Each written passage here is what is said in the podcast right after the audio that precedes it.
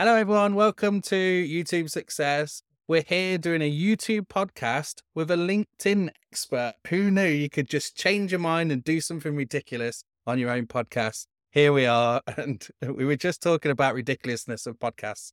So here I am. Uh, look, uh, you know, the thing is, it's called YouTube Success. And we're talking about um, growing YouTube channels and all of that kind of stuff. But what I wanted to do, and what the reason why I have this podcast in the first place, is because I have a great network of wonderful people around the world.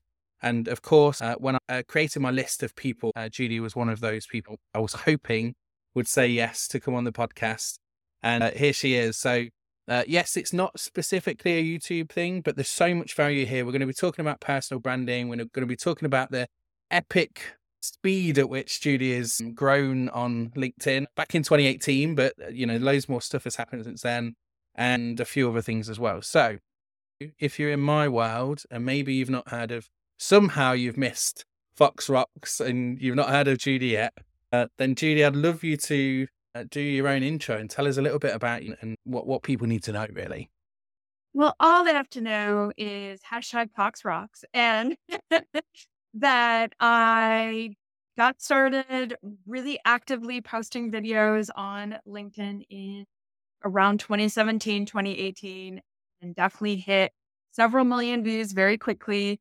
It is a amazing platform. I doubled down there. We'll talk about how LinkedIn's the only platform I used for four years straight. That's it, the only social media platform. So that is the power of focus and really getting in on a platform and doubling down. And I have now been listed as a top voice on LinkedIn by LinkedIn, and they've given me the top voice of social media strategy and sales. I love sales. So I have been working with clients since 2018 with my LinkedIn Business Accelerator, and then bing, bing, boom, I'm done with my intro. Let's hit the ground running. there you go. It's always, I don't know about you, but it's always awkward when someone asks you to do your own intro because people do it and they tell you your intro, and you're like, oh my God, that sounds amazing. Who wrote that? It weren't me.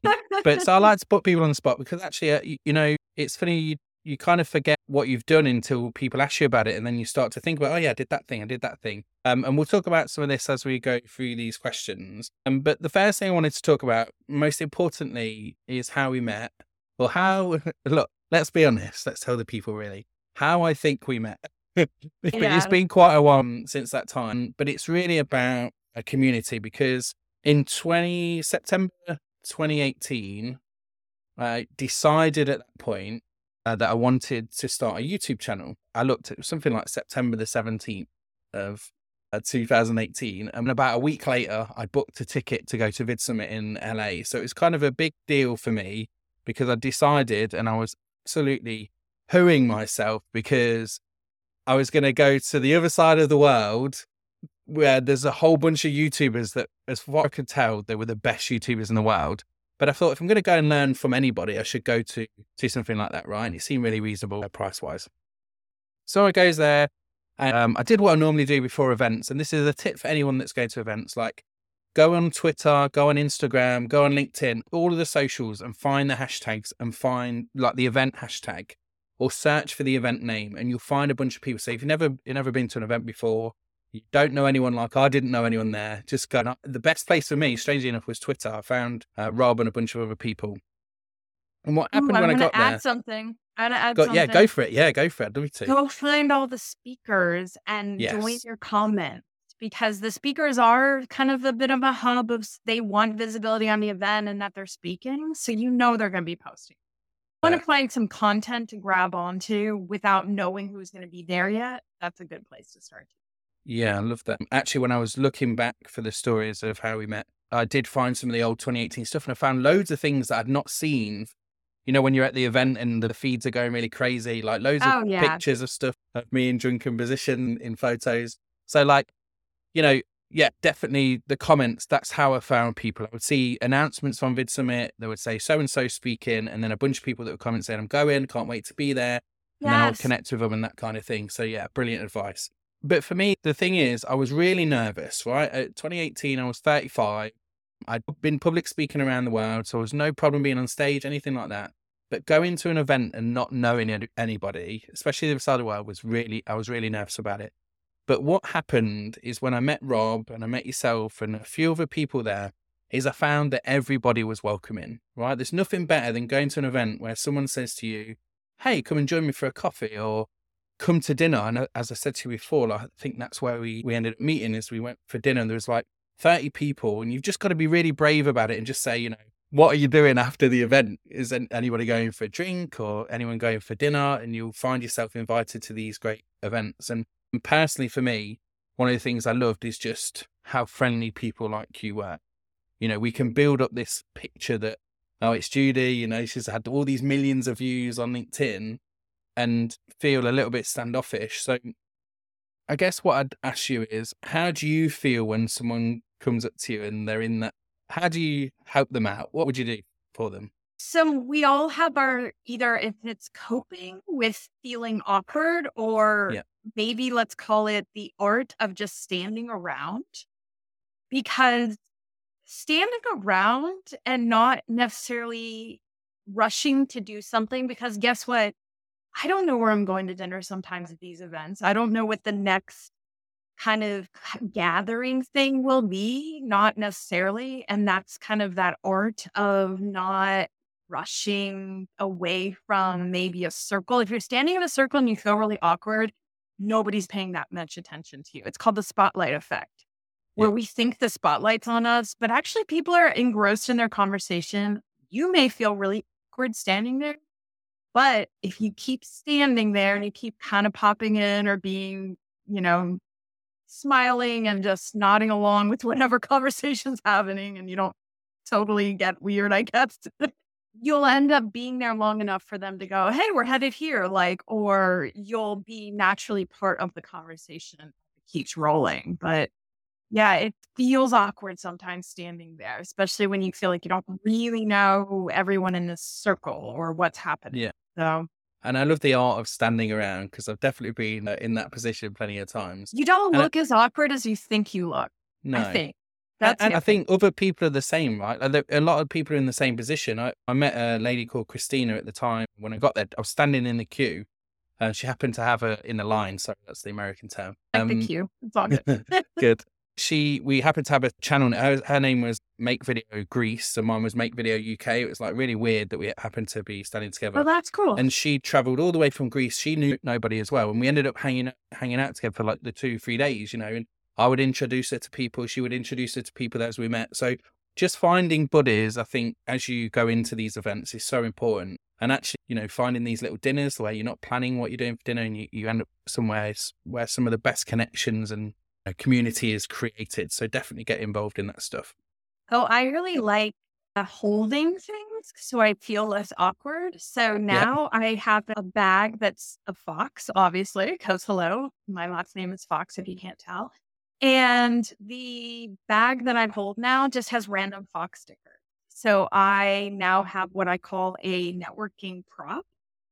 Anyone can have a networking prop. You don't have to have like a fun last name called you could have, I don't even know, like a little Rubik's Cube. Like you could have anything and it's something you're holding on to that, like a little conversation starter or something. I'm just giving some ideas here. And then the last thing is have a buddy, have a friend that even when you're in these groups and you're doing the art of looking awkward standing around, you could, if you can't tip over to that yet, you could buddy up with somebody that also is like, hey, I'm also new here. I don't really know anyone. And you can look awkward together in a group, which actually makes neither of you look that awkward.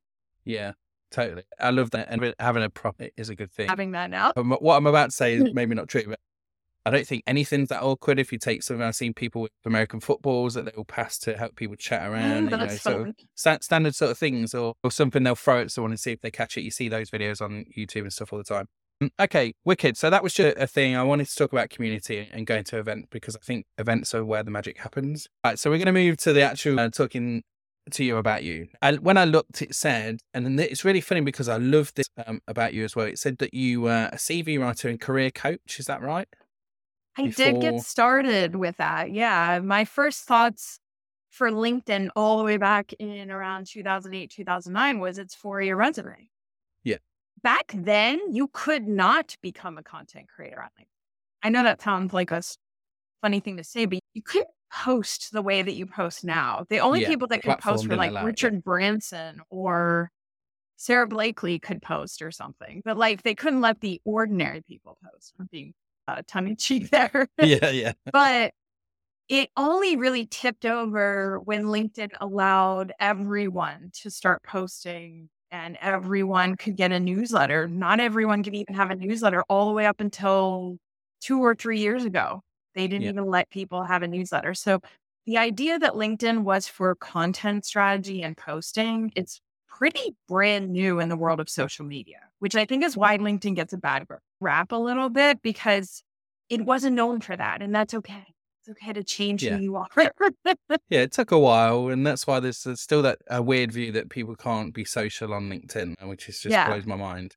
What interested me the most is I think the people that are listening to this podcast, my audience, the target audience is really like people that want to start a YouTube channel or people that want to grow their YouTube channel. And a lot of those people are people that have jobs at the moment and they want to move into being a, a creator, a full time creator of some sort.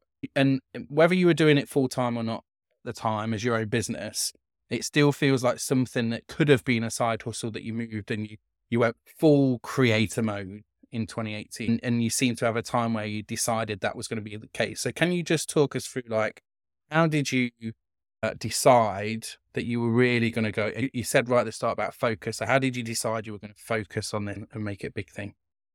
Well, I would say the best thing to think about for any uh, creator that you follow for inspiration or advice is I think the best ones are the ones that maybe have a bit of a roller coaster or not just a just a straight path and that's it because that is not the reality for pretty much anyone. So, I did have my first job out of college and I stayed with that job climbing the good old corporate ladder for 10 years. Very happy.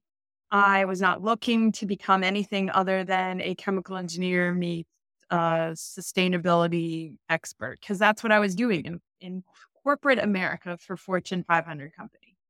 And I got laid off during that. I got let go during that economic crisis of 2008, the housing crisis. So that was my first experience with going, oh, wait, it isn't just a straight line. I have to take charge of my career. And the very first thing I did was I was like, oh, I'll get my own website. I'll launch my own business. I will get my own um business set up with all the business, like, you know, whether that be, I don't know what to call it, like all the different like uh, legal elements in place and make sure that I own for the rest of my life Judi Fox and the brand Judi Fox, because that is something no one in my mind at that moment could ever take away from me. And I think it's slightly traumatizing when you lose your job for the very first time Yeah, yeah, totally. um, It- during a layoff. You know, the thing is that, that realization is actually because you at school, and I assume in the American education system it's the same, you're almost bred to be a worker bee of some description. And so you think that a career means, yeah, you might jump a couple of times, but you just never consider that actually someone could lay you off and then you've got to find a new job or maybe even during a crisis like that there's not as many jobs and then you've got to be resourceful and do something yourself. And so this idea of like security doesn't exist. Maybe how school and university sold it to us as the dream you know. So that sounds great. So so you decided to do that stuff then and then what about But I did go back to corporate. Okay. so, yes, I will say it took me all the way until 2018. So, t- it took me 10 more years. So, between that period of time, I went to corporate, back full time in my business, went back to corporate, full time in my business. I did that cycle twice because Yeah. two things. Number one, I had major life changes that affected my decisions of what I wanted to do full full time. And I will say the whole time though, it made me realize you should always hold on to whatever business you have because there is no guarantee in the corporate world. But again, I came back to the mindset there will always be a guarantee that I have Judi Fox. I have me, myself, and I. so as long as I'm kicking here on this planet, I have myself. So I am beyond grateful for that because I could hold that. When you think about the resume world and that concept, I was able to continuously leverage the fact that I was running my own business, no matter what was a part of that business. I was able to keep growing and keep my skills up in any kind of perceived gap. And I mm-hmm. never had a gap on my resume ever again because I just had my own business. So I kind of want to put that out there because that was looking back in hindsight, that is the best decision I ever made because when yeah. I had a major life event, I ended up as a single mom in 2014. And I was able to immediately, because I'd been networking on LinkedIn, growing my LinkedIn, I think at that point I was maybe up to just 2014, maybe about two or 3,000 followers and connections. It wasn't crazy, but it was that is a lot of people when you really think yeah, about yeah. it's enough to be sustained. Yeah, it's, it's like a side hustle or whatever you need at that point. I was able to pull the know, trigger. I yeah. made one. I was able to make a post in 2014 because when I found myself, I had been what's that word? I had been feeding and supporting my community, and whether I knew I was growing a community or not, I didn't know. I just knew I was able to make a post on LinkedIn saying I needed an opportunity. I had a life change and need to go back to corporate because of that. I was no longer going to be able to run this business I had started uh, full time. And I kept my business on the side while I went back to corporate. But I was able to find a corporate position at that time very quickly because I made yeah. a post on LinkedIn and it just flooded my opportunities. You, you could almost say that the foundations and the stars were there ready to be taken because you knew. Yeah, because I didn't ask anything from them until yeah. that moment. I had just been giving. I had been in that world of, hey, I have a lot of things going well for me right now. And I was running my business full time. So I went full time somewhere around again. Again, it went like this. So it around 2011, 2012, I was full time in my business and I was traveling the world and I was yeah. living that online creator's dream of went to New Zealand. I went to Kingdom of Tonga. I lived in Germany. I was loving it. I was location independent in 2012. It was beautiful. Good. So you made the change then. You did the corporate thing, and I think a lot of people, myself included, can appreciate what that's like and going through that kind of natural cycle as you leave education. But then you decided to go full focus, full steam ahead in 2018. So it was 2018 really the things really changed, right? Yes. I was so. doing that kind of like one foot in, one foot out. I actually yeah. went part time in corporate. I negotiated a new contract and that lasted for a while. But I also saw the writing on the wall that I was like, I have to decide and I'm going to take a bet on me. And I wanted to throw up. it had that moment of on that uncertainty, kind of like jumping off the cliff, like yeah. kind of like going to an event where you don't know anybody feeling. It's that just that overwhelming sense of I have zero concept of what's going to really happen next, like zero. Yeah. And I think to me, that also was exciting. That also made me feel really alive and excited. So I was leaning into it. I definitely read books like When to Jump and, you know, all these kind of like, Big how do you know? yeah. But I think the number one thing that is key is that I had already started learning how to kind of jump in 2008. So yeah, yeah. You, I, you'd set some of the seed, you'd laid some of the seeds by the sounds of it. You were building the personal brand. Yeah. And I suppose from my perspective in the UK, I did some of the same in the IT world. I used to fix computers as a side hustle. The only issue I got to is one company I worked for said it was a conflict of interest. So I think the caveat to all of this is if you are building a personal brand at the same time as having a corporate role, just make sure there's no conflict of interest because trust me, that was not a nice experience I went through. Um, but if you can do that and if you can build your personal brand at the same time, I think that's the seeds, that's the foundations that you laid. And then maybe maybe the jump is less of a jump then if you know you've, you've been through that in and out process, you know. And I had already started making content. And here's the real kicker that I would take away too. The key in that experience of having one foot in the corporate world, one foot out, and doing part time for a period of time and having the side hustle, it was taking the pressure off the content strategy.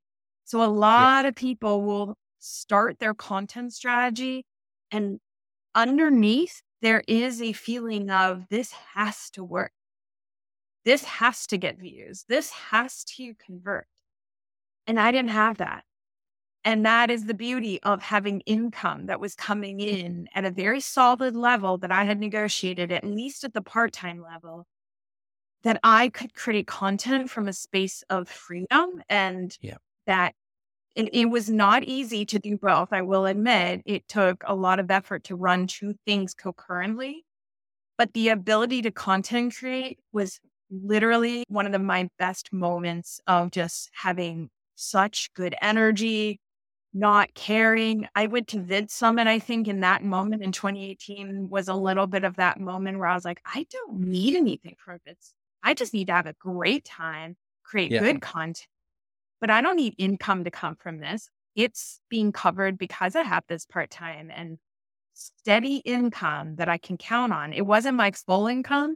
So I knew I needed to start building it up and build up my business but it took so much of the pressure off, which did allow me to convert business. And it's like that thing that everyone, the more you want it, you think, why am I not converting business? And sometimes you have to like stop acting like you need it to happen because we can read yeah. the feel, we can effect, see totally, the desperation. Yeah, yeah. yeah. I totally understand that. And, and, I've been in that position. And, and I spoke to one of the previous episodes is Jesse, um, the first interview actually that's been published. And Jesse, I remember his journey was like when they got to 10,000 subscribers or something like that. I remember there was a point where he put a post in the group both in and he said, I think YouTube's just about to pay me the same amount of money as my corporate job. You know, I can leave now. What should I do? And everyone was like, jump, go, get out of there, you know. But that is the lesson there, really, is just the fact that by maintaining what they already had, or in your case, cutting your hours back just to give you a bit more freedom and space to create, but without that desperation, it is huge. And it kind of goes against a little bit about what a lot of mentors and business people say. And they're like, oh, you need to focus and you need to go all in on this thing. And it's like, yeah, you can say that, but you don't have my bills and my family to look after.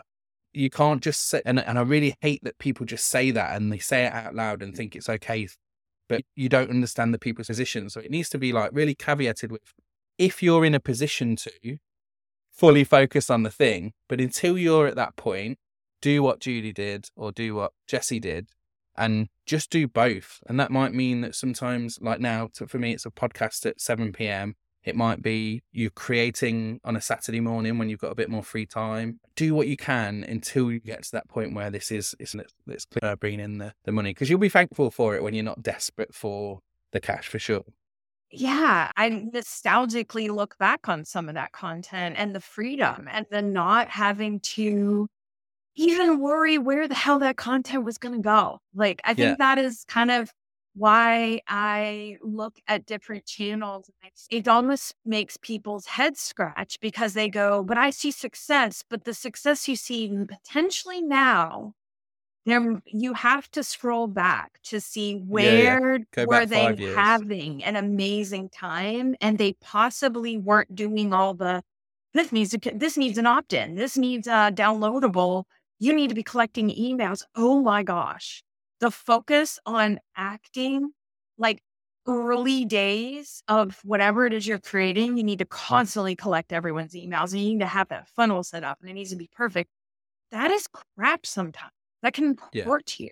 That can hurt your growth and and slow down your trajectory because you're not focusing on the actual thing is people want to get to know you. People want the thing you're trying to show them or entertain them with. And and now you're just trying to put all these elements into place and it's looking really janky. I don't know how else to say it. yeah. Um, and I feel it more now, coming from a place of not desperation. I feel it more when I meet someone that is desperate and they immediately want to talk about work. And for me, um, when I make choices, my choices are emotional and they're about people I connect with. If there's 10 people that do the same service of you as you, which one am I go, going to go for? The one that puts a billboard out there and says, this is what I do, or the person that I've had dinner with, or that we've had a chat about our dog or pets or whatever, you know, they're the human connections that really make you go, well, you know what?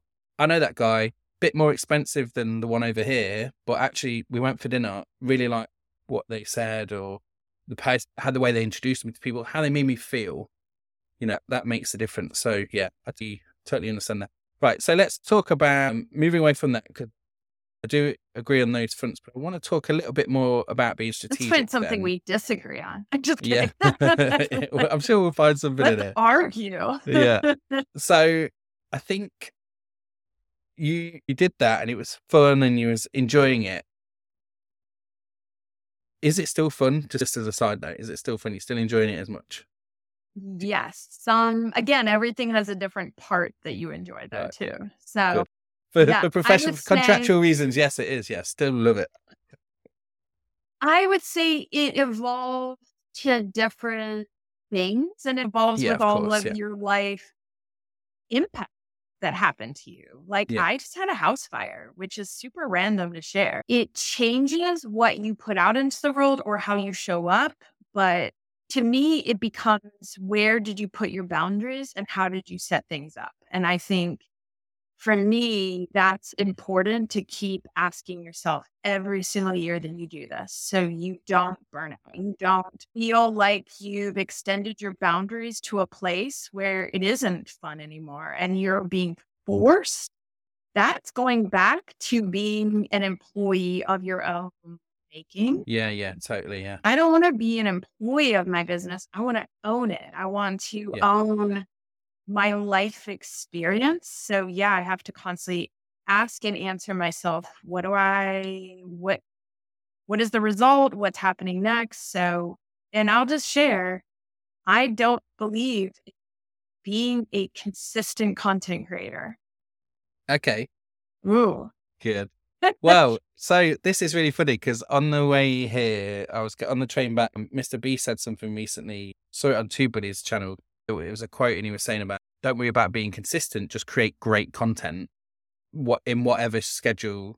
And I was like, great, I can talk about that because it's something I disagree with, but with context. So yes. tell Everything me, has I'll give you Yeah, my yeah. context. You give, give me you your con- context. yeah, go for it. Yeah, because consistency is definitely. We'll do rock, paper, Go- scissors, go who goes first. Yeah. I'm just kidding. No, you go for it. You go for it. I would say there, it's not a matter of if something's going to happen in your life, it's a matter of when. Yeah. So if you've trained your brain to think that success is linked to consistent content creation, and then you have to create this consistent stream of content, whatever it is you've decided, a YouTube video channel, there you go. And it has to always consistently come out at Tuesday, 8 a.m. That is setting yourself up potentially for a future failure that you've linked that so closely Yeah. that it will not give you freedom for any life changes that will happen. And it is not a matter of if they're going to happen, it's a matter of when they're gonna happen. Been through enough things. Yeah. I had no idea lightning was going to strike my house. And I'm really glad that I don't believe in, I didn't set my mind up to link my success in my business to Yeah. constant content creation. And here's what I believe is the thing you should be constant about is be constantly networking with the people you have relationships with. I may not be consistent in other things. I may not, I haven't posted a podcast and there's a lot of reasons for that, but it becomes down to I can consistently network with someone amazing mm-hmm. like you and be on your podcast and that can replace what may have been something that I can't do right now. And be instead, here's instead, be a craveable Netflix show. Craveable Netflix show is something that I don't care if it needs to take a break and a breather. It'll come back and I'm there for season five, season 10. I never wanted to go off the air. And I'd rather be a craveable Netflix show that never goes off the air. Yeah. So, in that context, totally understand and totally agree with you. Who knew after just saying something we disagree with, we'd find something immediately? um, that's called manifestation, I think. So, I totally agree with that. From my perspective, when I heard what Mr. Beast was saying, it was like, well, actually, eh, now, and you talked about it now being like year five of where he's at. When you look at it that way and having a team of producers who come up with like content ideas and then they decide and they've got a month, you know, month long schedules of when things are going to go, plus having the demand of being the craveable Netflix person you do have demand. means Yes. that you have more freedom to not be consistent because actually what they're waiting for is the next big video of yours. You know, the Squid Kittens thing is Mr. Beast's big thing at the time, right? And he's always looking to improve that. So, but for my people that are just getting started, the, what we do is we build a bank of content before we start publishing. So I say to them, build like four to eight or maybe even 12 videos ahead of time. So when life does get in the way, then you've got something to put in there and you continue your consistent schedule. So it's more about batch filming and, and that kind of thing. Same as what I'm doing with the podcast. We're, we're creating like eight, maybe 12 episodes before we launch the thing.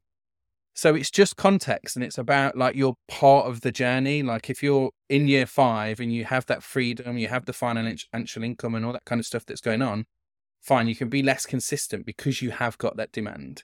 You know, the Fox Rocks um, yeah. hashtag that you've got if you go and I mean you're there endlessly on that hashtag because I feel like we're saying you've been doing this, it for I so I, I we are saying the same thing. We are. Yeah. I agree that you just shouldn't marry those two together. Yes. Yeah.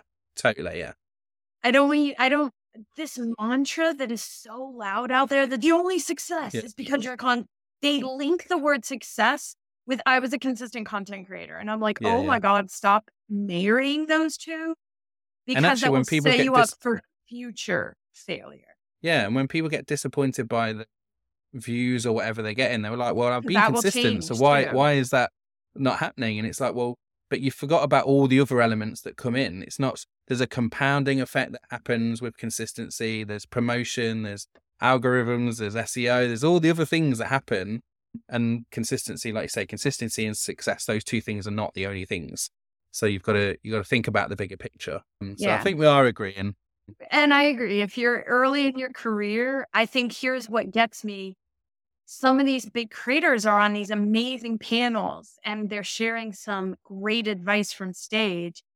But consistent sounds so loud from the stage sometimes. Yeah. And it's so loud. It's, it just fills the auditorium of the echo of what works. And that's where I'm like, I want to like say there's other things to be consistent.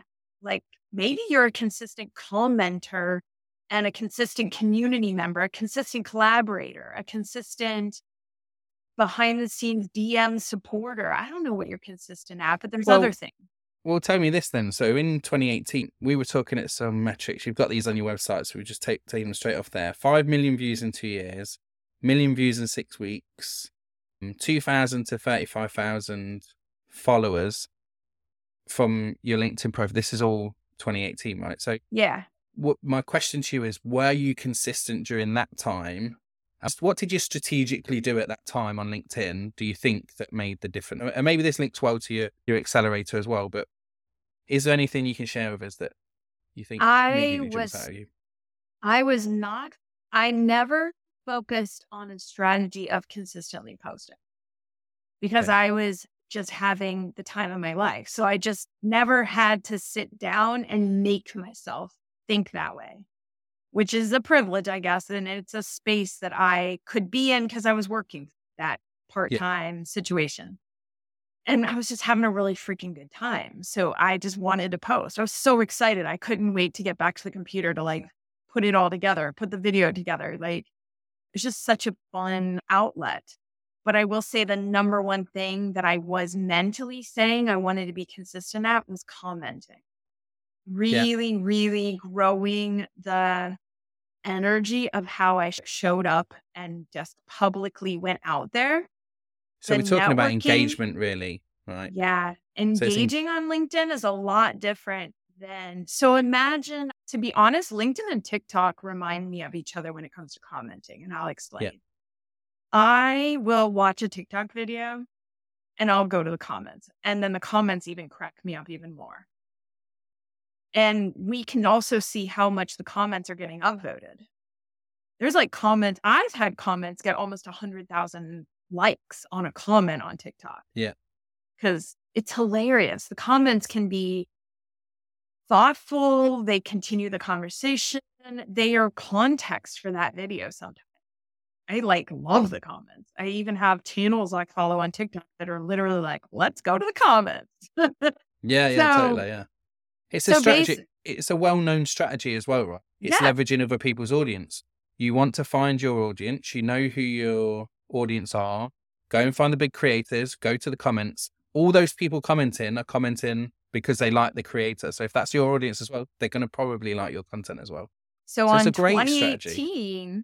I learned that strategy for LinkedIn, not on yeah. my content, on other people's content.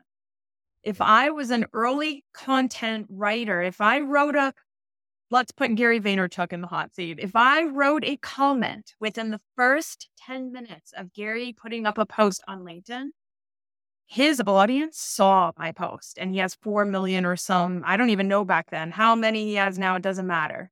But I got the attention of the audience following Gary because my comment became top comment, if that makes sense.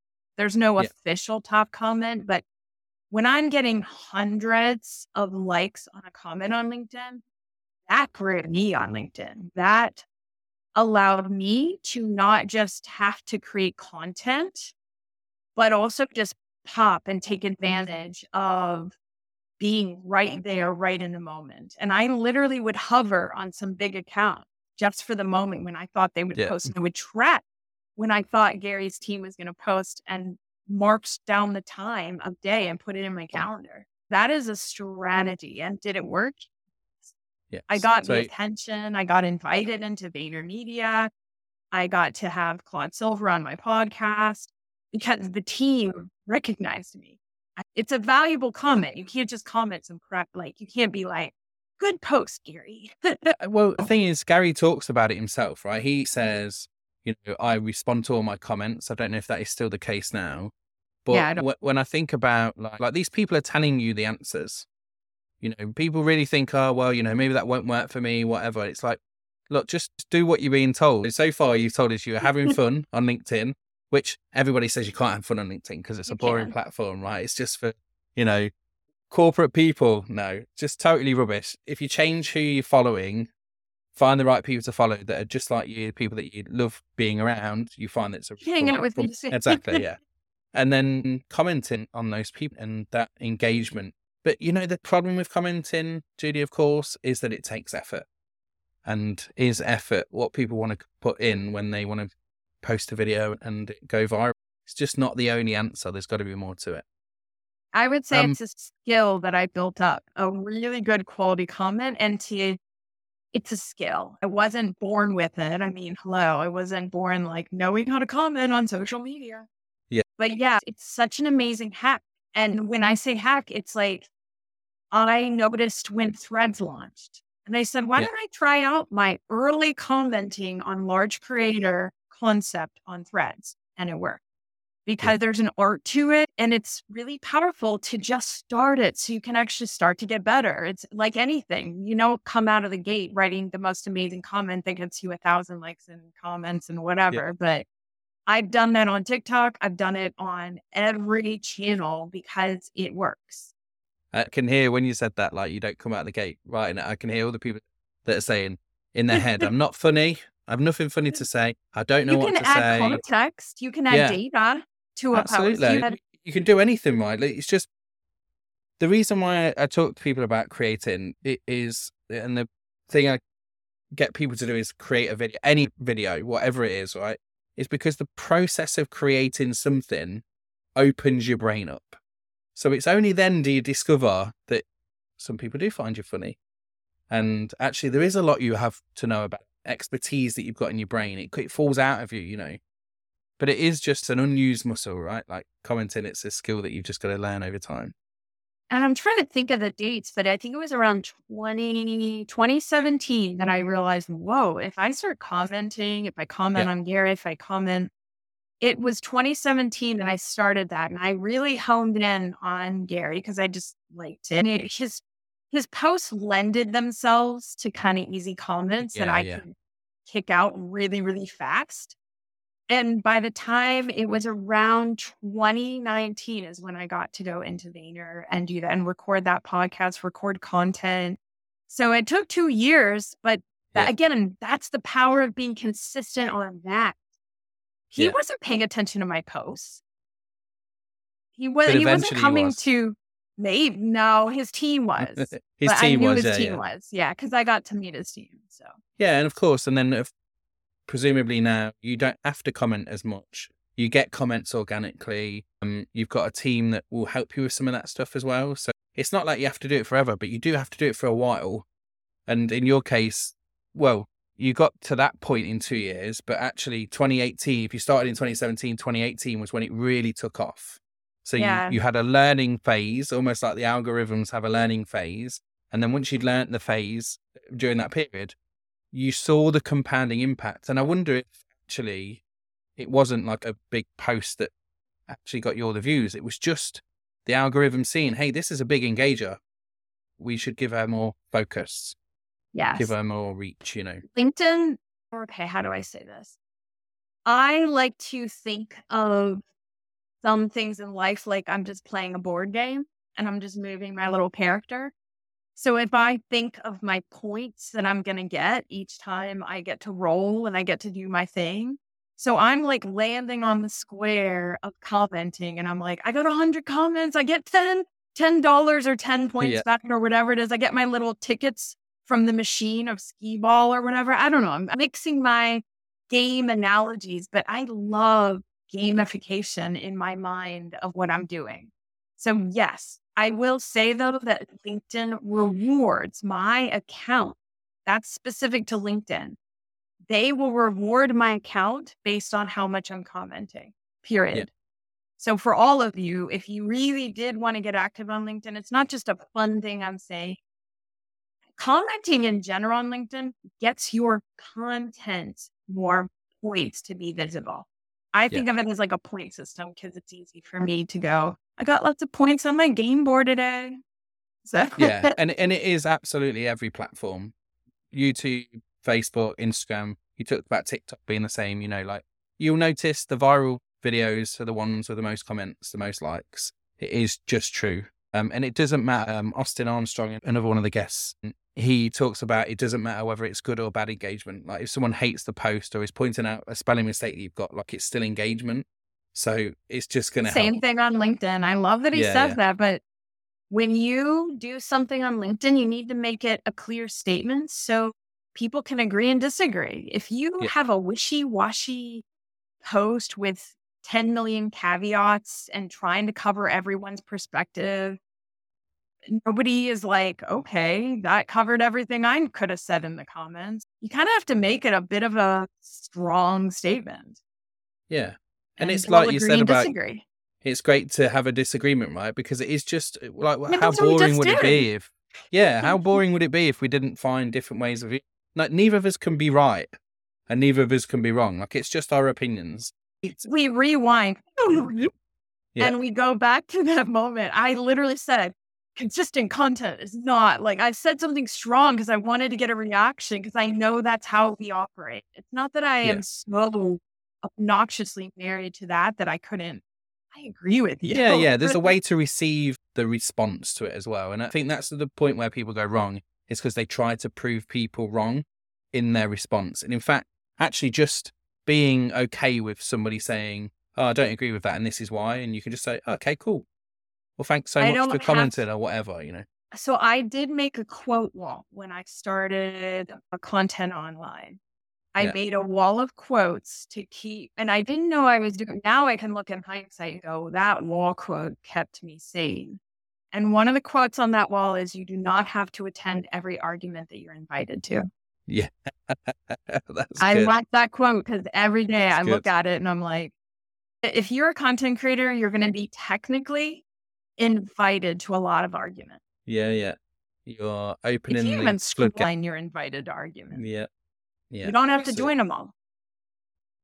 Totally, totally, totally agree. I think it's a good point to make completely. Mm, look, uh, we could talk forever, Judi. I don't yes, want to take could. all of your time. Thank you so much. Oh, oh, the one thing I wanted you to tell me is about just the last thing, just to finish on the consistency thing, is we talked just off air about the fact that I messaged you two years after I originally messaged you about the podcast. And you said, and I felt really bad because I sent the message and I said, Will you still be a guest on my podcast? You said yes. And I said, It's been a year since I messaged you. And then I looked and it had been two years. So I was like, So sorry, it's been two years. And then I just laughed. Mm, and you said something about what permission it had given you for your own podcast. So I just want you to talk about that a little bit because often when we do stuff and we like I'm a really a big believer in just trying stuff out and sometimes it's crap and it doesn't work and you can just move on. Like nobody's come in to go, the consistency police are not going to come in and say, Oh my God, you didn't do the thing you said you were going to do. Like just give it a go. But in this case, I didn't give it a go at all. So talk about that for us for a second. Yeah, no, I, I you you made my inspiration quote wall that I literally oh. have, which is this idea that there's this overwhelming feeling that connects us to moments in our life that we didn't follow through, we didn't respond, we didn't, we mess up. Like there's this feeling that I messed up, like I didn't do the thing I said I was gonna, I don't know, whatever it is, we've all experienced it. And if you're online, you're being asked to connect and talk and network probably to an unsustainable amount of people. Yeah.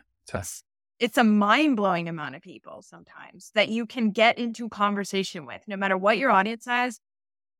There's so much activity online. It's there's no way you can follow up and be perfect everywhere online, but I still feel like we want to. And so this feeling is released when I recognized my own response to getting that message from you, which was just pure joy, like joy. And I was like, wait, I don't care that it was two years. There's no like thanks. There's no, I'm yeah. actually just happy that I'm on his radar, that he asked me again when it was time, and that you were very just practical about it. Like it's just a fact. Yeah, yeah. Like whatever. It is not something to be ashamed about, living in shame and carrying that shame, and which then doesn't allow you to move forward to create the next thing you might actually create, which is now this recording. So yeah. it releases me when I looked at that, I was like, wow, I should just follow up with somebody that I maybe I left them hanging because I've left plenty of I just have. There's many people that want you to follow up. They're not sitting there waiting for you to potentially, but like just the fact that you are going to follow up, it's a good way to kind of close the shame. If there is shame in yourself, you know, like, and when I looked at it, I was like, you know, my list had changed over the two years, of course. But when I went to all the people that I'd asked, because I'd asked about 20 people, I was like, a lot has changed for those people. Maybe they won't want to do it anymore. Maybe they're too big or whatever. But I just thought I'll just go for it. The worst thing that someone says is no, and then you've not lost anything because it was a no before. Either an unknown answer is a no before anyway. So uh, I, I, just thought that was important to talk about, especially because we all have the best intentions when it comes to consistency and creating content. If you fall off the wagon, just get back on, even if it's two years later. Wicked. Uh, last thing I'll ask you just before we go, um, of course, um, how can people reach you? Uh, tell us a little bit about any products or anything that you want to talk about that you've got to offer. Yeah, you can go to GUD I, that is the key, judifox.com, or just go to LinkedIn, Judi Fox. Uh, I'm always grateful for a follow on hashtag Fox Rocks on LinkedIn. I think it's fun to have a hashtag on that platform, and you will be in a elite group of people because there's about 1,000, and I'm trying to think how many followers on that hashtag. Uh, you'll be part of the early 1,000 true fan vibe. So I will early. say I will mail out Fox like little Oh my gosh. I mail these out to people based on literally being fans um, following my hashtag Foxrock. Um, when it comes to my business, I will say um, I'm headed in the direction of putting out some videos that people can level up on LinkedIn. The number one thing I'm focused on that I'm getting a lot of people connected to is earning them a top voice badge now on LinkedIn that has been opened up beyond just the top few. it's being rolled out and now I'm a top voice. So I Excellent. am going to release that because I was working with Doc Rock with Ecamm and he got a top voice as a content creator with my Excellent. Amazing. So, we'll stick the links. If you send me the links to those things, I'll stick them in the show notes afterwards perfect. as well. Uh, thanks so much for your time. It's absolute pleasure after all this time to see you again and for you to be I on the podcast. It. I really appreciate it. Thank you for having me. Bye bye.